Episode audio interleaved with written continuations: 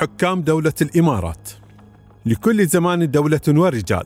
هذه المقولة الشهيرة تنطبق حرفيا على حكام دولة الإمارات العربية المتحدة الذين كانوا على القدر العالي من المسؤولية والذين كانوا ولم يزالوا يتمتعون بنظرة آبائهم وأجدادهم الثاقبة. كما بقوا على العهد والنهج ذاته دافعين بدولة الإمارات العربية المتحدة إلى الأمام نحو طريق التطور والحداثة مثبتين للعالم أجمع أنهم قادرون على أن يكونوا قدوة يحتذى بها ودروسا نتعلم منها. حكام دولة الإمارات حروف من ذهب. أمام علم دولة الإمارات العربية المتحدة الجديد يقف قادة الإمارات العربية لالتقاط صورة تذكارية تخلدت في أذهاننا جميعا. لكن لم يكن عام 1971 هو البداية لهذا الحدث التاريخي بل هو نتاج عمل شاق وصعب امتد لفترة زمنية طويلة. حيث أن ثمرة هذا العمل قد نضجت وتبلورت في فكر المؤسس الشيخ زايد بن سلطان آل نهيان فقد حقق الحلم وأظهر للعالم ما يستطيع الإماراتيون فعله.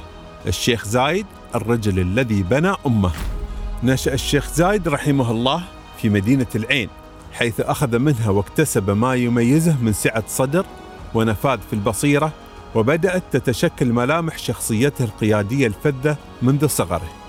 قبل تأسيس الدولة كانت المنطقة مكونة من مشيخات مستقلة تحت الانتداب البريطاني تعرف باسم الإمارات المتصالحة وهي أبو ظبي دبي الشارقة عجمان رأس الخيمة أم القيوين والفجيرة كان اقتصاد هذه الإمارات يعتمد بشكل أساسي على استخراج اللؤلؤ وصيد الأسماك إلى أن اكتشف النفط أواخر الخمسينات في القرن الماضي قبالة سواحل أبو ظبي. وتم حينها التخطيط لبناء البنى التحتية للدولة القادمة. قام الشيخ زايد بن سلطان آل نهيان رحمه الله بالتحرك لتعزيز الروابط التاريخية بين إمارات الساحل داعيا للاتحاد. كان هدف الاتحاد أن يكون نواة للوحدة العربية وحماية المنطقة من المطامع الخارجية. حينها قام كل من الشيخ زايد والشيخ راشد حاكم إمارة دبي آنذاك بدعوة حكام الإمارات السبع بالإضافة إلى البحرين وقطر للمشاركة في مفاوضات تكوين الاتحاد. ففي 18 فبراير عام 1968 وقع الشيخ زايد والشيخ راشد اتفاقية السميح كانت تلك أولى الخطوات للاتحاد بين الإمارات السبع. وبالفعل في عام 1971 قام اتحاد دولة الإمارات العربية المتحدة بعد أن أعلنت البحرين وقطر استقلالهما. حينها انتخب الشيخ زايد كأول رئيس لها بإجماع حكام الإمارات جميعا. ليشهد قطاع الصناعة في عهد الشيخ زايد تطورا ملحوظا خاصة في سبعينيات القرن الماضي وأبدى اهتماما كبيرا في هذا المنحنى بعدما علم أن النفط مخزون ويمكن أن ينضب. فحدث البنية التحتية للدولة شق الطرق ومد خطوط الهواتف أسس إعلاما وطنيا يجمع الإمارات السبع وكان يشرف بنفسه على الإصلاحات. فكانت تلك نهضة ملحوظة دفعت بالإمارات العربية المتحدة لمصاف الدول المتقدمة. وها هي اليوم أصبحت أحد أهم الوجهات الاقتصادية والسياحية في العالم بفضل ما أسس له الشيخ زايد بن سلطان آل نهيان. وفي 2 نوفمبر عام 2004 فقدت دولة الإمارات والعالم هذا الرجل ذو الرؤية الفريدة. كان الوقع صادما وصاعقا على كل من عرفه لكن عزاء العالم كان في أبنائه الذين استمروا على نفس نهج والدهم. بعد تقبل خبر وفاة الشيخ زايد بن سلطان آل نهيان رحمه الله بقلب عامر بالإيمان والرضا بقضاء الله وقدره تسلم الشيخ خليفة بن زايد زمام الدولة في الإمارات العربية المتحدة عام 2004 ميلادي وهو ثاني رئيس للدولة والحاكم السادس عشر لإمارة أبو والابن الأكبر للشيخ زايد. كان الشيخ خليفة قد ولد في المنطقة الشرقية لإمارة أبو ظبي في مدينة العين عام 1948 لكن تسلم الرئاسة في دولة الإمارات لم يكن أول منصب له فقد كان ممثلا لحاكم إمارة أبو ظبي في عام 1966 كما عين بعدها ليكون وليا للعهد في إمارة أبو ظبي وكان رئيسا لدائرة الدفاع. فقد كان الشيخ خليفة أحد أهم الأركان والركائز التي ساهمت بشكل كبير في تطوير الجيش وتزويده بأحدث العتاد كما تدريبه على أساس أحدث الطرق المتبعة. وفي عام 1971 تولى الشيخ خليفة رئاسة أول مجلس للوزراء في البلاد حيث كان الرفيق الملازم لوالده الشيخ زايد في مسيرة بناء الدولة ذلك الوقت.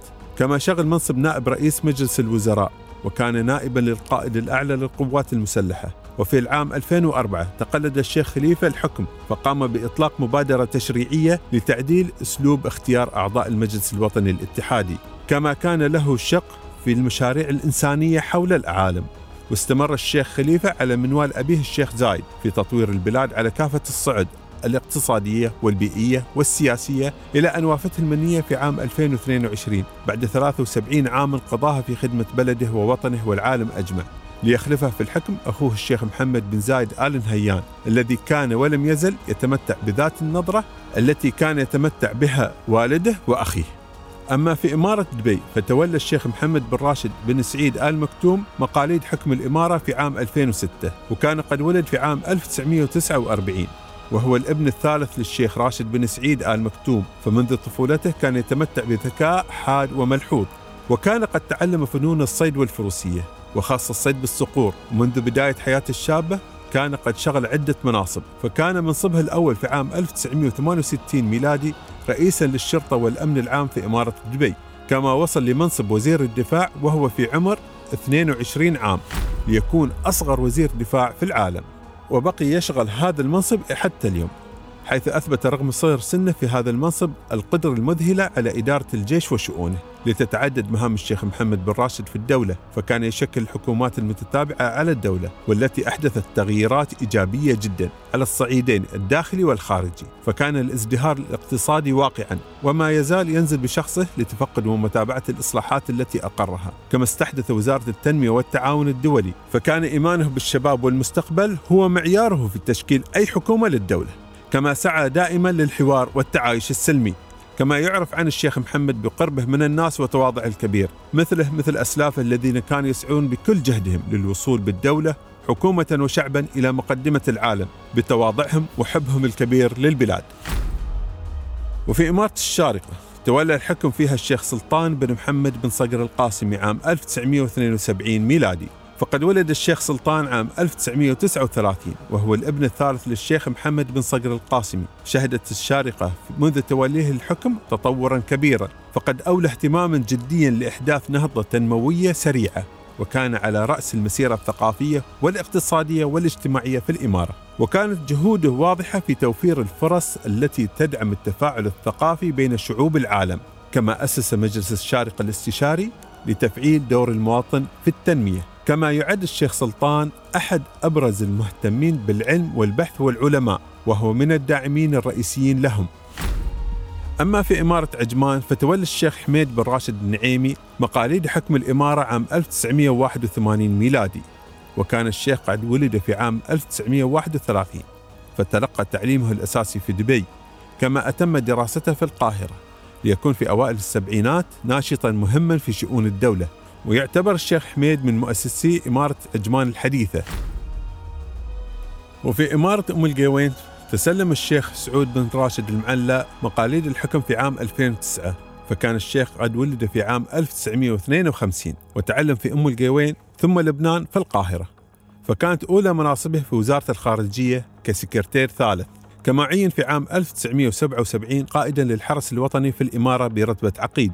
كما تولى الديوان الأميري فيها فكان للشيخ سعود الدور الأبرز في تحريك عجلة الاقتصاد في الإمارة فأنشأ بنك أم القوين كما وقع عقودا مع المستثمرين للتنقيب عن النفط وترأس العديد من إدارات الشركات المساهمة في تطوير اقتصاد الإمارة. وفي إمارة رأس الخيمة تولى الشيخ سعود بن صقر القاسمي حكم الإمارة في عام 2010 بمباركة المجلس الأعلى للاتحاد حيث ولد الشيخ في عام 1966 ونشأ في رأس الخيمة وحاز على درجة في الاقتصاد من جامعة ميشيغان في الولايات المتحدة الأمريكية. فتولى رئاسة الديوان الأميري في الإمارة كما كان مؤسس أحد أهم شركات تصنيع الدواء العالمية جلفار. وأسس أيضا أحد أهم مراكز البحوث السياسية في المنطقة عام 2009 وهي مؤسسة غير ربحية شبه حكومية في الإمارة. أما عن إمارة الفجيرة فتولى الشيخ حمد بن محمد الشرقي الحكم فيها عام 1974 وكان قد ولد في عام 1948 وكان متفوقا في كلية اللغة الإنجليزية في بريطانيا. كما درس علوم الشرطة وعاد للوطن لمساندة والده في حكم الإمارة. فكان وزير الزراعة والمياه والثروة السمكية. إلى أن توفي والده الشيخ محمد بن حمد بن عبد الله الشرقي فخلفه في عمر 25 عام لتتحول الإمارة في عهده إلى أحد أهم المراكز السياحية في البلاد والعالم. فكان قد أبدى اهتمامه الكبير في تطوير هذا المجال. وبالفعل وبعد هذا التاريخ الحافل للإمارات العربية المتحدة والبذل والعطاء اللذان تكلفاهما أجداد حكامها الحاليين. أثبت كل من تسلم الحكم من جيل الحكام الجدد أنهم ما زالوا يمشون على خطى أجدادهم وآبائهم. ليكونوا بهذا خير خلف لخير سلف. واليوم تشهد الإمارات العربية المتحدة انطلاقة جديدة ومفعمة بالطاقة في ظل حكم الشيخ محمد بن زايد آل نهيان رئيس الدولة.